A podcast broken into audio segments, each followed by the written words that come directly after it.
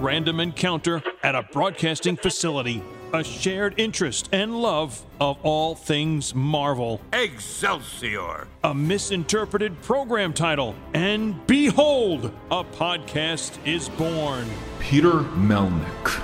Podcaster and comic book enthusiast, and Eddie Wilson! upstate New York radio announcer, still with an inordinate amount of catching up to do. Peter, what are you doing? Here we go with a new episode of The Marvelists. Hi, this is J. Michael Straczynski, aka Joe Straczynski, uh, writer for Captain America, Spider Man, Babylon 5, the new novel out last year called Together We Will Go, new novel coming out soon called The Glass Box, and you're listening to The Marvelists with Peter Melnick and Eddie Wilson. Welcome, everyone, to the Marvelists, the Marvel Universe podcast. I'm Peter Melnick, And I'm Eddie Wilson. and joining us on the other end of the Zoom in string, we got we got a lot of strings. It's a computer, you know, it's a series of tubes. Fibers. We are joined with comic book legend and screenwriting legend and everything legend, J. Michael Straczynski. He's responsible for so much stuff in the realm of comics, but And now- currently. Yes, he he's known as a guy who's been heavily involved with a guy wearing red and blue, and he's switching over to another guy wearing red and blue. And what? from from well, and there's the white in the lenses for Spidey. Yeah. Oh, Wow. Yeah. Stays. I like Uh, that. but Anyway, you know, uh, Big, Big, Bigfoot was also a legend. you stop that. he is a whole human being. Let's not give. He he really is. The Sam Squanches. You know. No, Not- I'm talking about Joe. He's a tall man. Joe, how tall are you? J. Michael Sam Sasquatch. Um, I'm, I'm six foot four. See? Told you. Wh- Even sitting down, he's really tall. If you on. if you met Jim Shooter, would it be like Godzilla versus King Kong? Because he's a very I- tall I, man. I met I met Jim I met Jim Shooter uh, uh, and and and Michael Richardson from Dark Horse, and I think together we could actually bond into one being and take over the earth. I was so gonna you all see eye to eye. Excellent. when you all stand side by side, is it like the equivalent of recreating a cell phone reception signal? Uh, actually, yes. Cool. I like that. So, Joe, first off, how are you today? Just in general. I, I'm I'm I'm peachy keen. I could not be more keener. Super duper? Um, yeah, I'm good.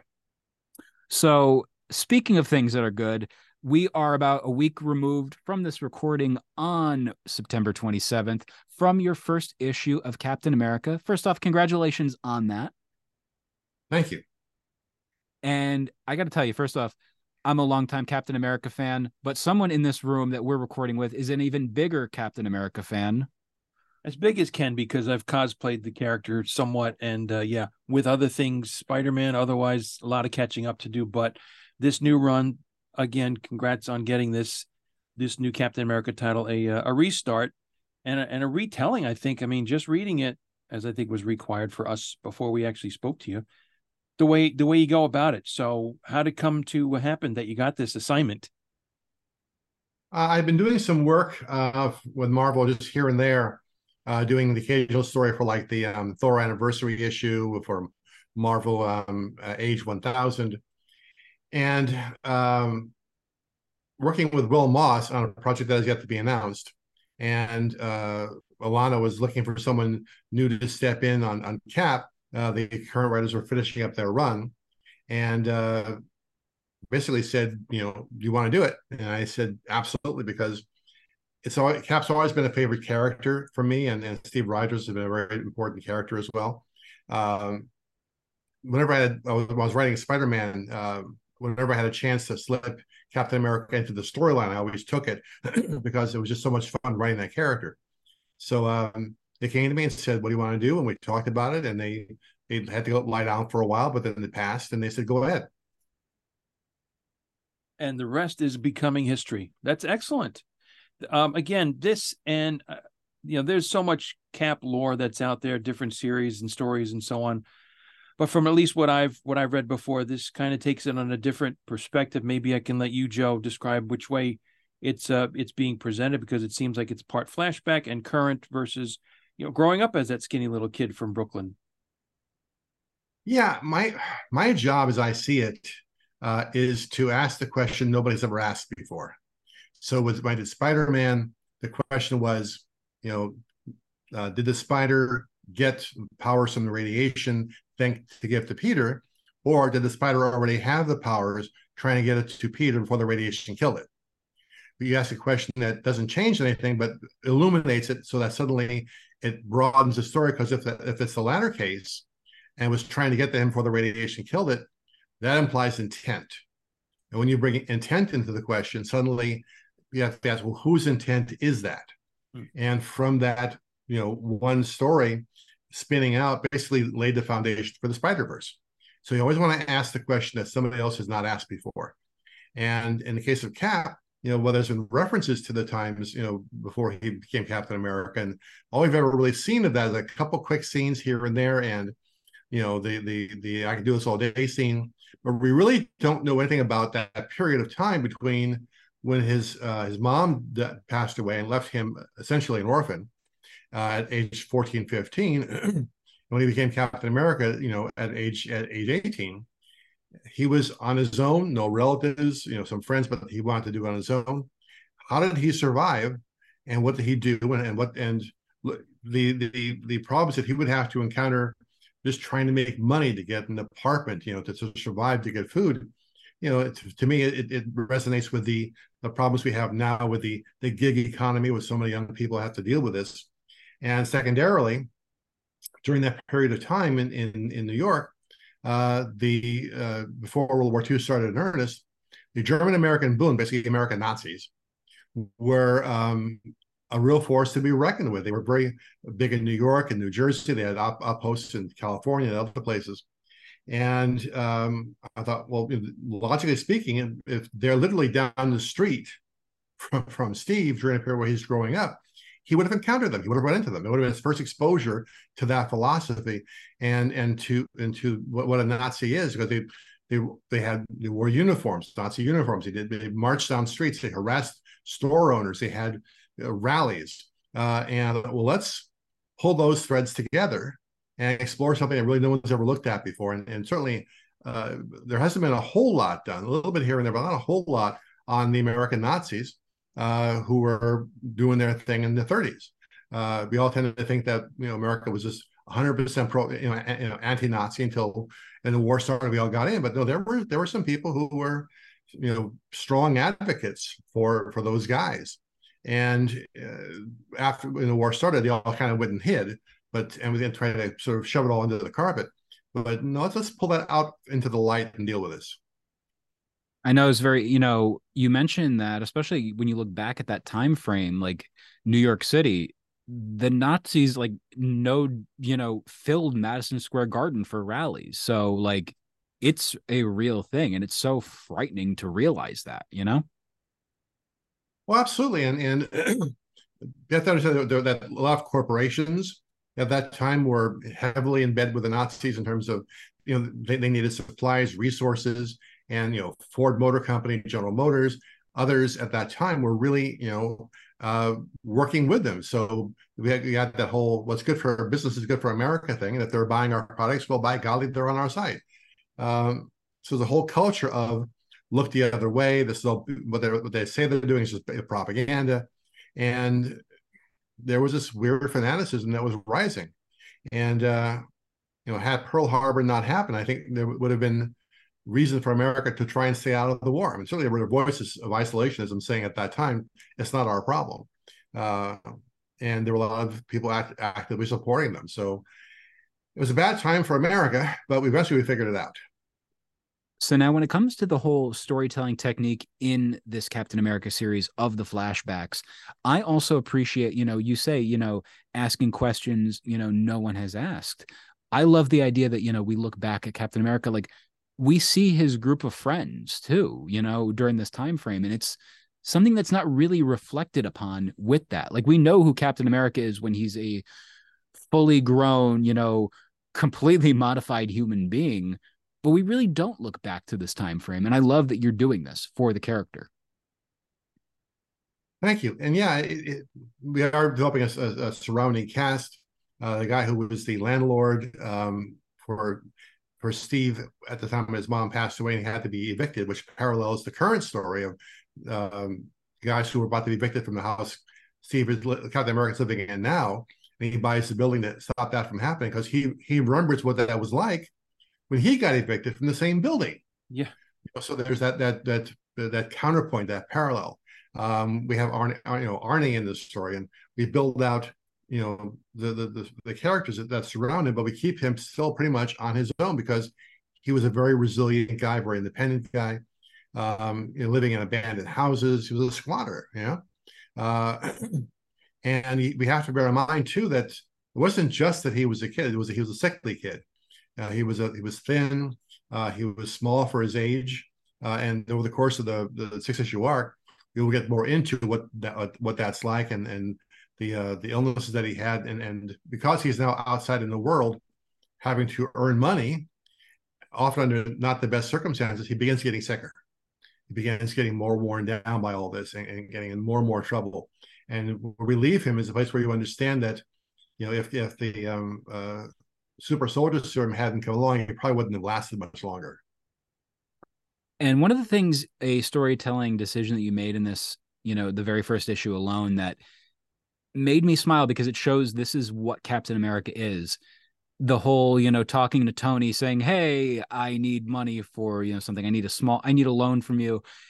And just the idea, you know, Tony thinking, oh, it's going to be for this multi billion dollar thing, like, you know, this or that, or it's going to be a jet nah, I'm going to buy a little apartment building and be a landlord. It's like the most adorably humble thing that he could do.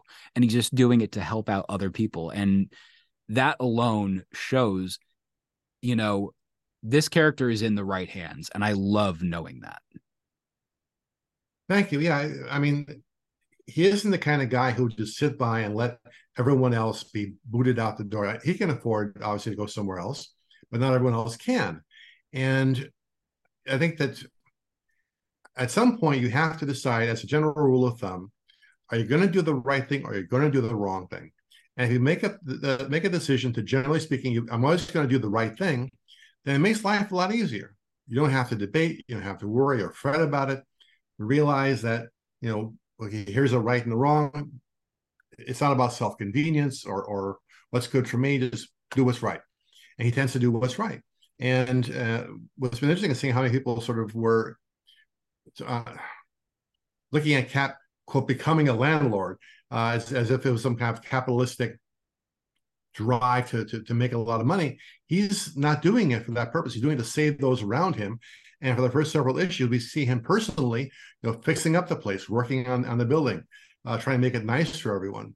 Uh, so it's yeah, he does he does the right thing because it's the right thing. And and beyond that, what what do you have to debate?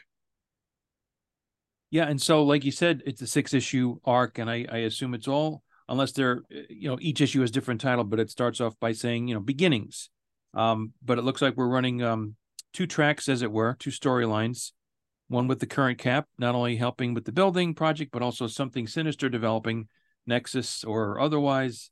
Uh, and then the uh, kind of a shocker at the end in um, younger cap getting the sandwich and and who is it from?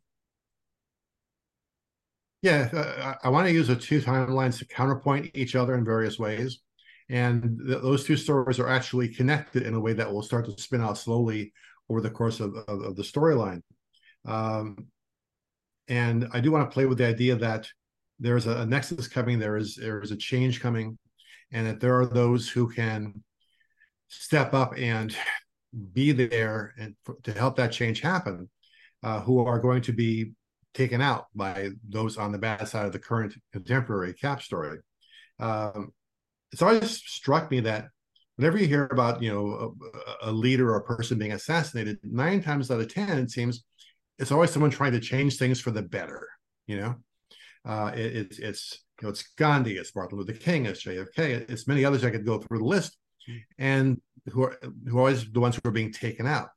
And after a while, you you have to sit back and say, you know, well, there's also really really bad guys who were in power who don't get assassinated, and almost feels like there's intent in there somewhere. Like there's a reason why it's always the good guys who get assassinated, uh, to to prevent us from getting past the point where we are trying to advance ourselves and, and actually achieve something.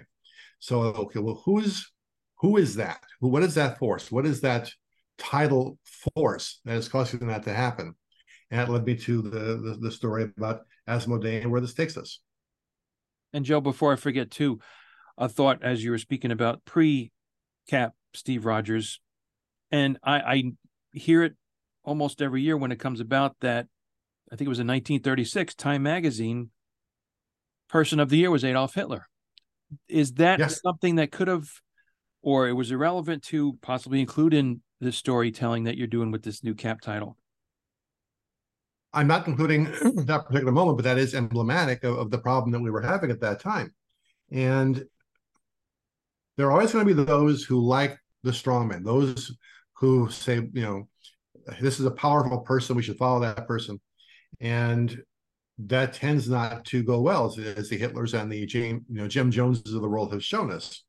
Um, so yeah, I wanted to, to counterpoint that and uh, in a way, you know, looking at the past sort of inform the present a little bit and in, in, in terms of some current events.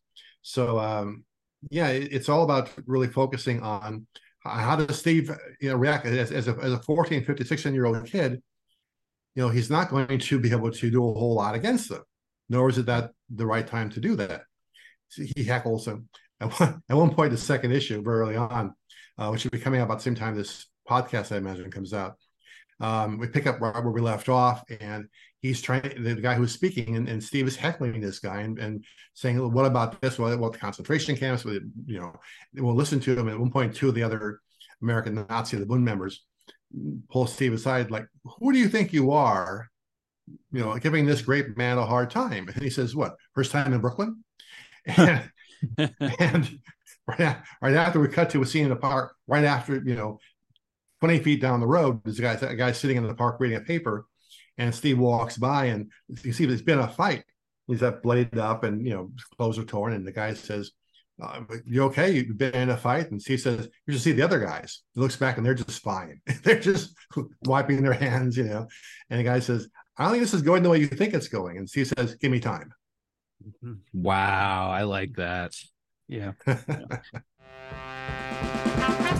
This show is brought to you by our Patreon. Go to patreon.com slash the. And on the $3 tier, you'll get access to episodes early and ad-free. The $5 tier gets you our two bonus shows. One, Fantastic Voyage, where we dissect and just talk about the 102 issues one by one, although if it's a storyline, more than one at a time, of Stan Lee and Jack Kirby's amazing, incredible, spectacular, invincible, and fantastic run of the Fantastic Four, the world's greatest comic magazine. And two, you haven't read that? A show dedicated to the comic books that I haven't read yet.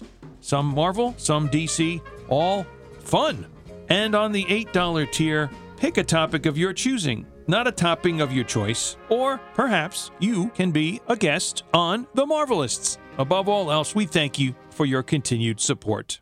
And, you know, one of the things that this issue at the very end, we have a preview for what is the next issue.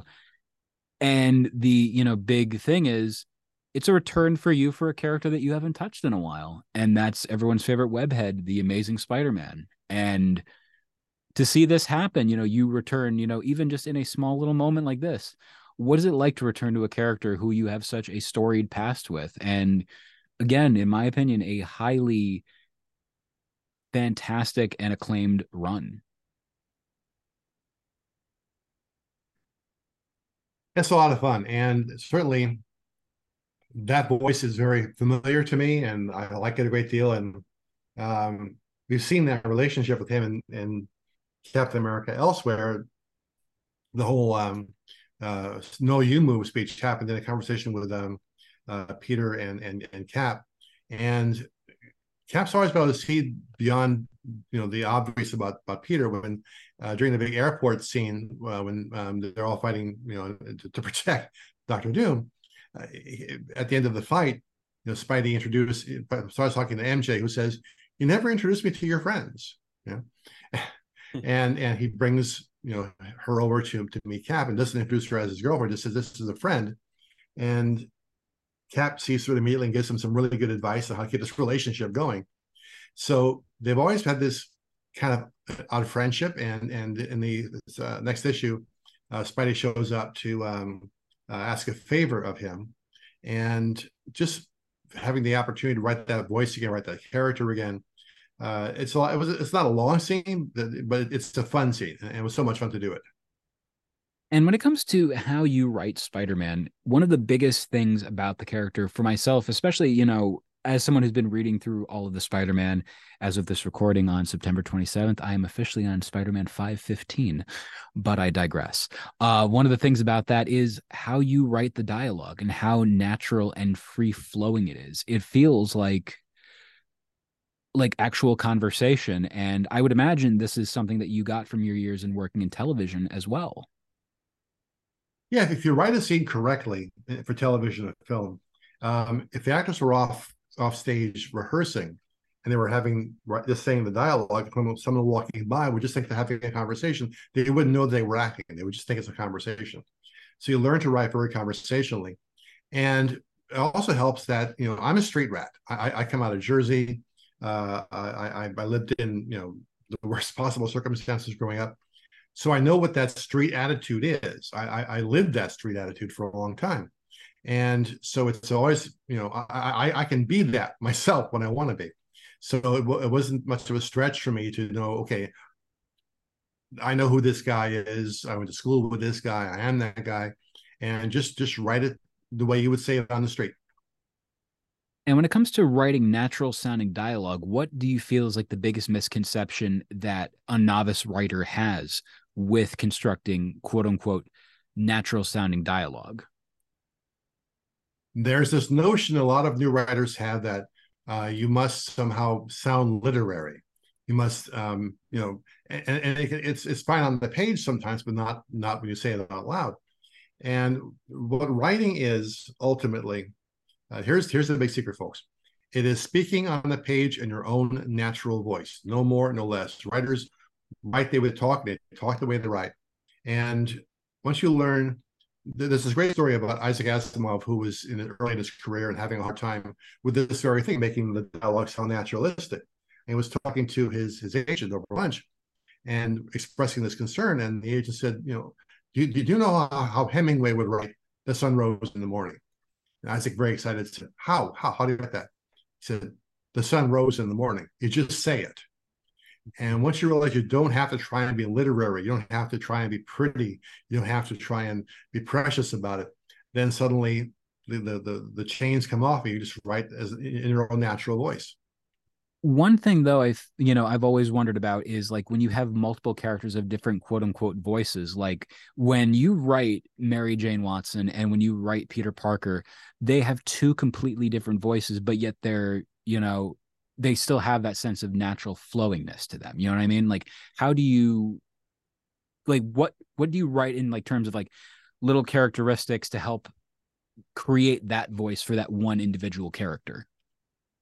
Well, for me, as a writer, it helps that when, I, am writing, I'm not actually writing the story.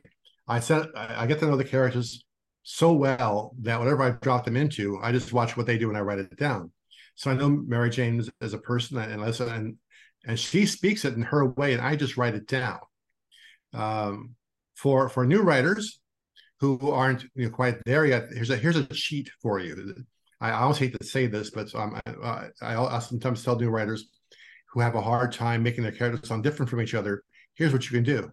Uh, when you write your your story or your script or your novel, uh, use the names of movie actors that you know really well you know, uh, uh, Clint Eastwood, uh, Tilda Swinton, um, Tom Cruise, all those voices, you know, are Henry Fonda, are very, very different from each other.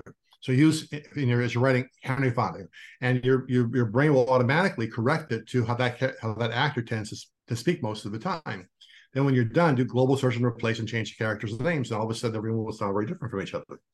But for me, it's just a matter of getting to know them and listening to what they say and then just writing it down. Now, when it comes to writing Captain America at this moment, what is the biggest takeaway you've gotten from discovering who this character is? I think it's it's the strength of the character, but not in you know the obvious sort of way. Um, one thing that really hasn't been dealt with much is, and we've seen this in the movies as well, um, his sense of humor.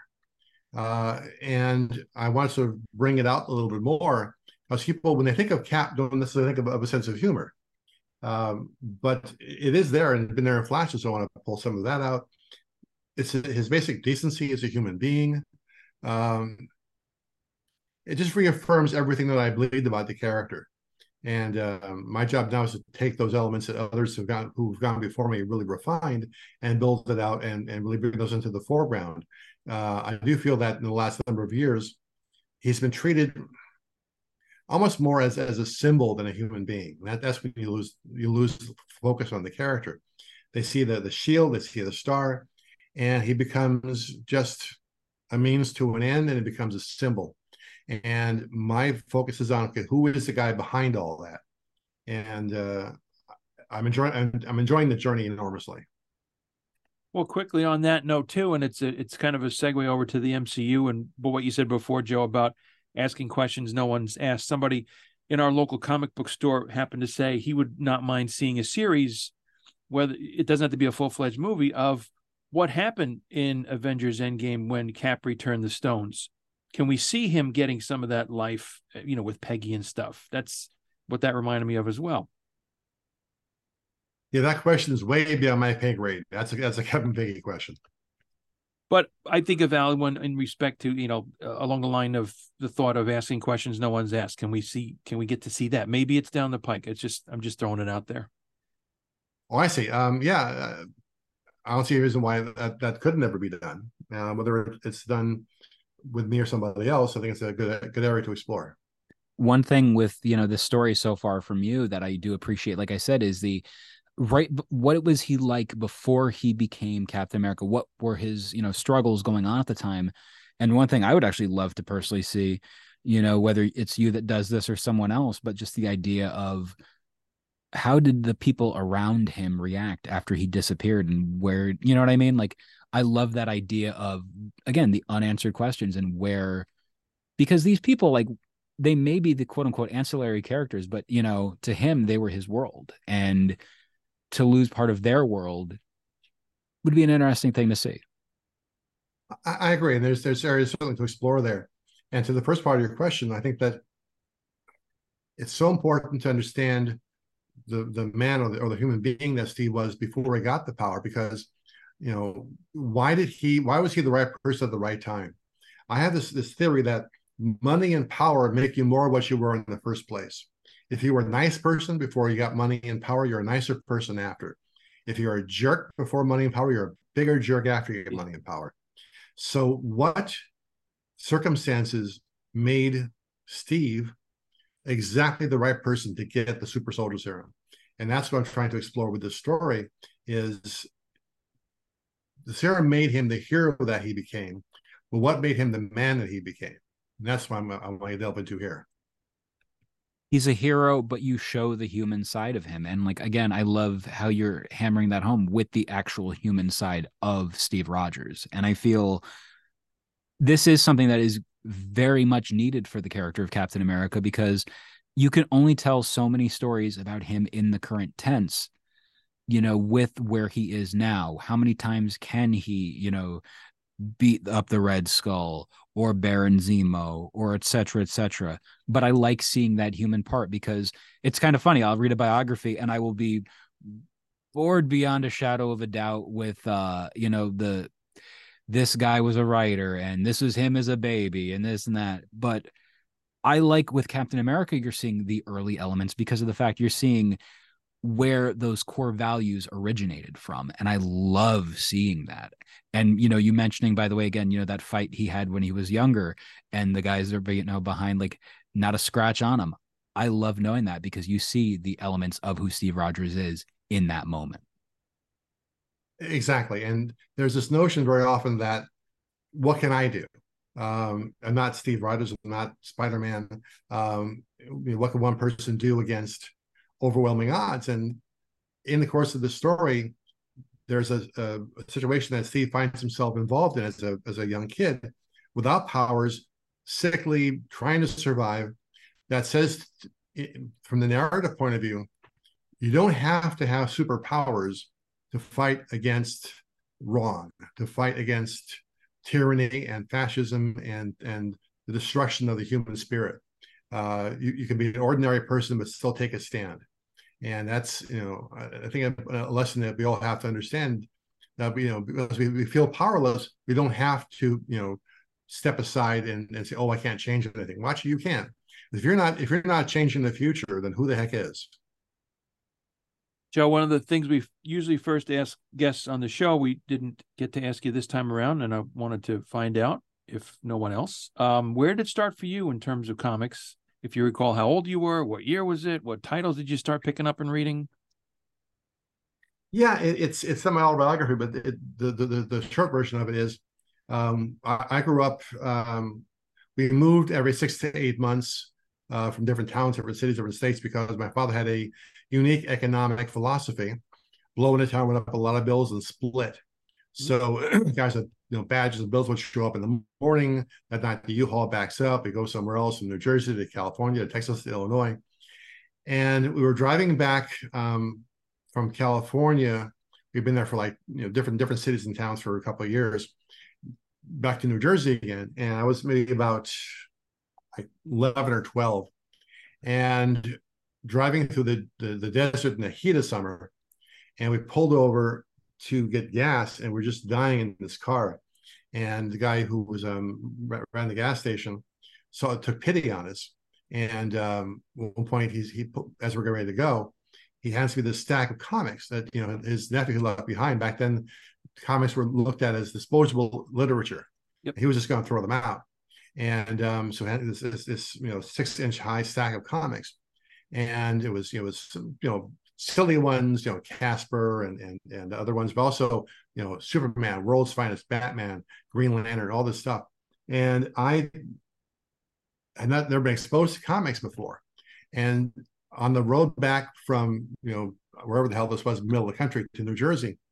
By the time we got back to Jersey, I had read those books at least ten times each, and fallen in love. And that at that moment, I became a comics collector and to maybe put it in time of time reference, the comic book cover price was 20 cents, 15 cents, 10 cents.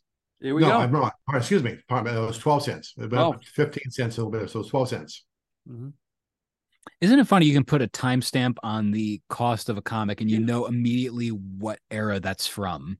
Yep. Yep. It's so wild to realize that. Yeah, like bronze and copper and stuff like that get me, but the the price I can get more fixated on. So now it was in, a very different world. No, from many things that you've done before, I'm not sure how much of this time is taking you to do the new cap run. The uh, first arc you said six issues. I, I assume this is first of all going to be ongoing. But what other kind of things are you doing? Are you getting back into horror? Any other stuff? outside Marvel, you mean? Yeah. Oh, um, yeah. Well, first off, they, yeah, you're correct. Uh, they want, you know, and I want to be on cap for a while. So this will be a, a monthly situation for me uh, until I begin to suck. And then, you know, all, all bets are off. Um, I'm in the process of uh, working on a new novel right now. I've got um, new uh, one book coming out in, in January called the, the Glass Box. I'm taking over the I'm taking over the Harlan Ellison estate situation, so I'm getting all of his books back into print. So there's there's a lot going on these days. Mm-hmm. Now, as a uh, novelist and a comic book writer, what is one thing you've learned from comics that you've incorporated in your novel writing, and the vice versa, comics into your novel writing? I never really look at them as different things. People often say, "Well, you know, are, are how do you write differently for comics than novels or for screenplays?" And I really don't. It really is just a question of, like I said before, getting to know the characters and letting them drive the story. Um, you know, here's here's the secret. Here's the other secret.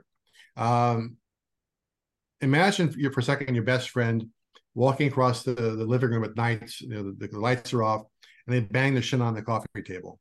Now you know your friend, you know exactly what your friend's going to say, how they're going to react when that happens. Writing is so different. You get to know the characters well enough that whatever you again drop them into, your job is to sit down and write what they say.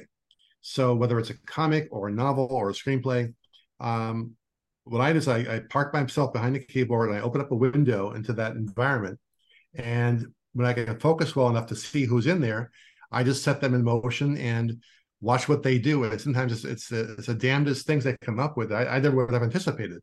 there's stuff that happens in my in my stories that I didn't plan, I wasn't thinking about, and the characters just said it, or that that part of my brain that was being that character for moments of, of purposes of writing. And where the hell did that come from? I, I have I have no idea where this stuff comes from, and that's the same process for whether it's a, a, movie, a TV show, a comic, a novel, whatever. Um, the characters drive. I'm just I'm just transcribing it all. J. Michael Straczynski, author of the new Captain America series or Legacy 751, if you prefer. Cover price five ninety nine. Oh, Eddie, great Eddie, Eddie. start to this run, and we hope it goes as long as you want it to. Thank. I think that was the higher price of the first issue only because it was a thirty issue, a thirty page issue. But um, the, I think the regular ones with the regular price. Thank you for the invitation. I appreciate it. Much fun to be here, and good luck to you guys. I was going to ask one more question just pertaining to Captain America number one, if you don't mind. It is in regards to the uh the covers, because like when a Marvel book comes out, you get a plethora of uh different variant covers. You got Frank the Tank Miller on there. You got, you know, the interior artist doing a cover as well. And just there's oh so much, you know, that you get with a number one. Any particular favorites of yours, you know, for that number one? that you've seen? Oh golly gosh. Um, well, what's fun about the first issue and then and the uh, variant covers is I work with a lot of those writers, uh, artists before, you know, Olivier Coipel and JRJR and and others, and you know, seeing you know Frank Miller in there and seeing all the others, like it's like a murderer's row. And how do how do you pick out which one is the best or your favorite? They're they're they're all astonishing. Of course, Jesus is covered, which started the whole process going. Uh, it's also glorious. So no, I'm I'm just a lucky guy. I, I, I fanboyed out all over the place when I saw those covers covers coming in. You got a Frank Miller variant on your number one for a comic. How cool is that? It's sometimes you think, you know, did I wake up in someone else's life? And if I did, are they going to want it back?